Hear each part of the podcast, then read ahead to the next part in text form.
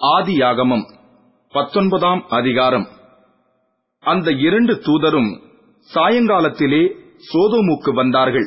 லோத்து சோதோமின் வாசலிலே உட்கார்ந்திருந்தான்.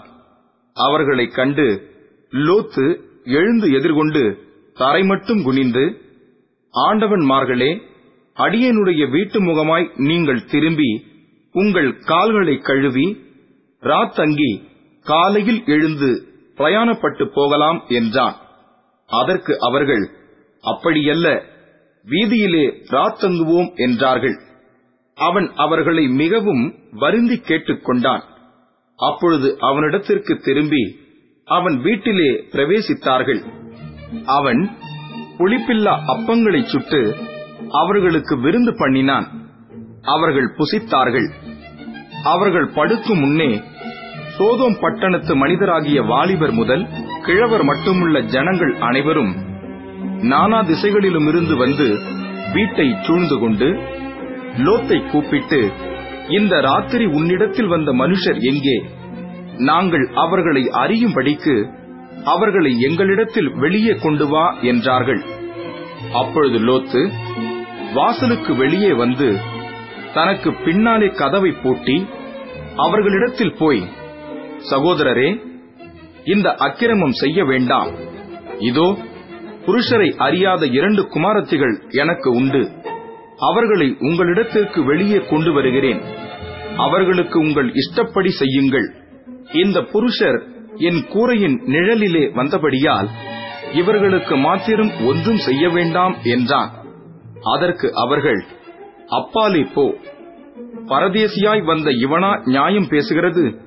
இப்பொழுது அவர்களுக்கு செய்வதை பார்க்கிலும் உனக்கு அதிக பொல்லாப்பு செய்வோம் என்று சொல்லி லோத்து என்பவனை மிகவும் நெருக்கி கதவை உடைக்க கிட்டினார்கள். அப்பொழுது அந்த புருஷர்கள் தங்கள் கைகளை வெளியே நீட்டி லோத்தை தங்கள் அண்டைக்கு வீட்டுக்குள் இழுத்துக்கொண்டு கதவை பூட்டி தெருவாசலில் இருந்த சிறியோரும் பெரியோருமாகிய மனிதருக்கு குருட்டாட்டம் பிடிக்க பண்ணினார்கள். அப்பொழுது அவர்கள் வாசலை தேடி தேடி அறுத்து போனார்கள். பின்பு அந்த புருஷர் லோத்தை நோக்கி இவ்விடத்தில் இன்னும் உனக்கு யார் இருக்கிறார்கள்? மருமகனாவது உன் குமாரராவது உன் குமாரத்திகளாவது பட்டணத்தில் உனக்குரிய எவர்களாவது இருந்தால் அவர்களை இந்த ஸ்தலத்தில் இருந்து வெளியே அழைத்துக் கொண்டு போ. நாங்கள் இந்த ஸ்தலத்தை அழிக்கப் போகிறோம். இவர்கள் கூக்குரல் கர்த்தருடைய சமூகத்தில் பெரிதாய் இருக்கிறது. இதை அழிக்க கர்த்தர் எங்களை அனுப்பினார் என்றார்கள். அப்பொழுது லோத்து புறப்பட்டு தன் குமாரத்திகளை விவாகம் பண்ணப் போகிற தன் மருமக்கள் மாரோடே பேசி நீங்கள் எழுந்து இந்த ஸ்தலத்தை விட்டு புறப்படுங்கள்.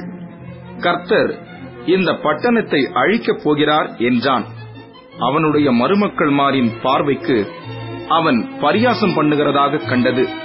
கிழக்கு வெளுக்கும் போது அந்த தூதர் லோத்தை நோக்கி பட்டணத்திற்கு வரும் தண்டனையில் நீ அழியாதபடிக்கு எழுந்து உன் மனைவியையும் இங்கே இருக்கிற உன் இரண்டு குமாரத்திகளையும் அழைத்துக் கொண்டு போ என்று சொல்லி அவனை துரிதப்படுத்தினார்கள். அவன் தாமதித்துக் கொண்டிருக்கும் போது கர்த்தர் அவன் மேல் வைத்த இரக்கத்தினாலே அந்த புருஷர் அவன் கையையும் அவன் மனைவியின் கையையும் அவன் இரண்டு குமாரத்திகளின் கையையும் பிடித்து அவனை பட்டணத்திற்கு வெளியே கொண்டு போய் விட்டார்கள். அவர்களை வெளியே கொண்டு போய் விட்ட பின்பு அவர் உன் ஜீவன் தப்ப ஓடிப்போ பின்னிட்டு பாராதே இந்த சமபூமியில் எங்கும் நில்லாதே நீ அழியாதபடிக்கு மலைக்கு ஓடிப்போ என்றார். அதற்கு லோத்து அப்படியல்ல ஆண்டவரே உமது கண்களில் உமது அடியேனுக்கு கிருபை கிடைத்ததே என் பிராணனை காக்க தேவரீர். எனக்கு செய்த கிருபையை பெரிதாக விளங்க பண்ணினீர். மலைக்கு ஓடிப்போக என்னால் முடியாது. தீங்கு என்னை தொடரும். நான் மறித்துப் போவேன். அதோ அந்த ஊர் இருக்கிறதே. நான் அதற்கு ஓடிப்போகத்தக்கதாய் அது கிட்ட இருக்கிறது. சின்னதுமாய் இருக்கிறது. என் பிராணன் பிழைக்க நான் அங்கே ஓடிப்போகட்டும். அது சின்ன ஊர்தானே என்றான். அதற்கு அவர் நீ கேட்டுக்கொண்ட ஊரை நான் கவித்து போடாதபடிக்கு இந்த விஷயத்திலும் உனக்கு அனுகிரகம் பண்ணினேன். தீவிரமாய் அங்கே ஓடி தப்பித்துக்கொள். நீ அங்கே போய் சேரும் மட்டும் நான் ஒன்றும் செய்யக்கூடாது என்றார். ஆகையால் அந்த ஊர் சோவார் எண்ணப்பட்டது. லோத்து சோவாருக்குள் வரும்போது பூமியின் மேல் சூரியன் உதித்தது. அப்பொழுது கர்த்தர் சோதோமின் மேலும் குமோராவின் மேலும் கர்த்தராலே வானத்திலிருந்து கந்தகத்தையும் அக்கினியையும் வரிசிக்க பண்ணி அந்த பட்டணங்களையும் அந்த சமபூமி அனைத்தையும் அந்த பட்டணங்களின் எல்லா குடிகளையும் பூமியின் பயிரையும் அழித்துப் போட்டார். அவன் மனைவியோ பின்னிட்டு பார்த்து உப்புத்தூண் ஆனாள்.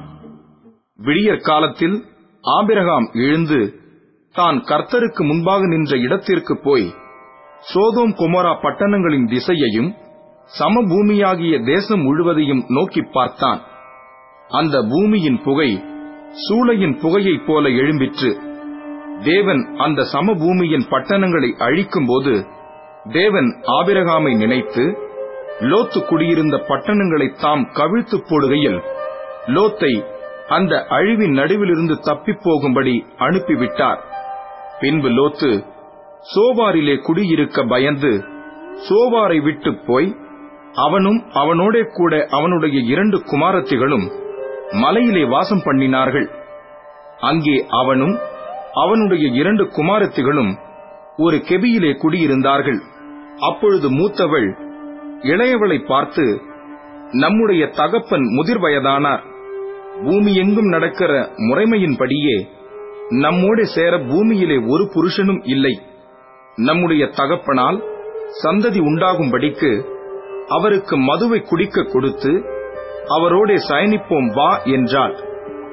அப்படியே அன்று இரவிலே தங்கள் தகப்பனுக்கு மதுவை குடிக்க கொடுத்தார்கள். மூத்தவள் போய் தன் தகப்பனோடே சயனித்தாள். அவள் சயனித்ததையும் எழுந்திருந்ததையும் அவன் உணராதிருந்தான். மறுநாளிலே மூத்தவள் இளையவளை பார்த்து நேற்று ராத்திரி நான் தகப்பனோடே சயனித்தேன். இன்று ராத்திரியும் மதுவை குடிக்க கொடுப்போம். நம்முடைய தகப்பனால் சந்ததி உண்டாகும்படி நீ போய் அவரோட சயனி என்றார். அப்படியே அன்று ராத்திரியிலும் தங்கள் தகப்பனுக்கு மதுவை குடிக்க கொடுத்தார்கள். அப்பொழுது இளையவள் எழுந்து போய் அவனோடே சயனித்தாள். அவள் சயனித்ததையும் எழுந்திருந்ததையும் அவன் உணராதிருந்தான். இவ்விதமாய் லோத்தின் குமாரத்திகள் இருவரும் தங்கள் தகப்பனாலே கர்ப்பவதியானார்கள்.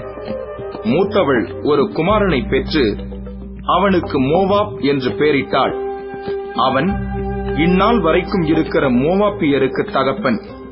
இளையவளும் ஒரு குமாரனை பெற்று அவனுக்கு பெண்ணம்மி என்று பெயரிட்டாள். அவன் இந்நாள் வரைக்கும் இருக்கிற அம்முன் புத்திரருக்கு தகப்பன்.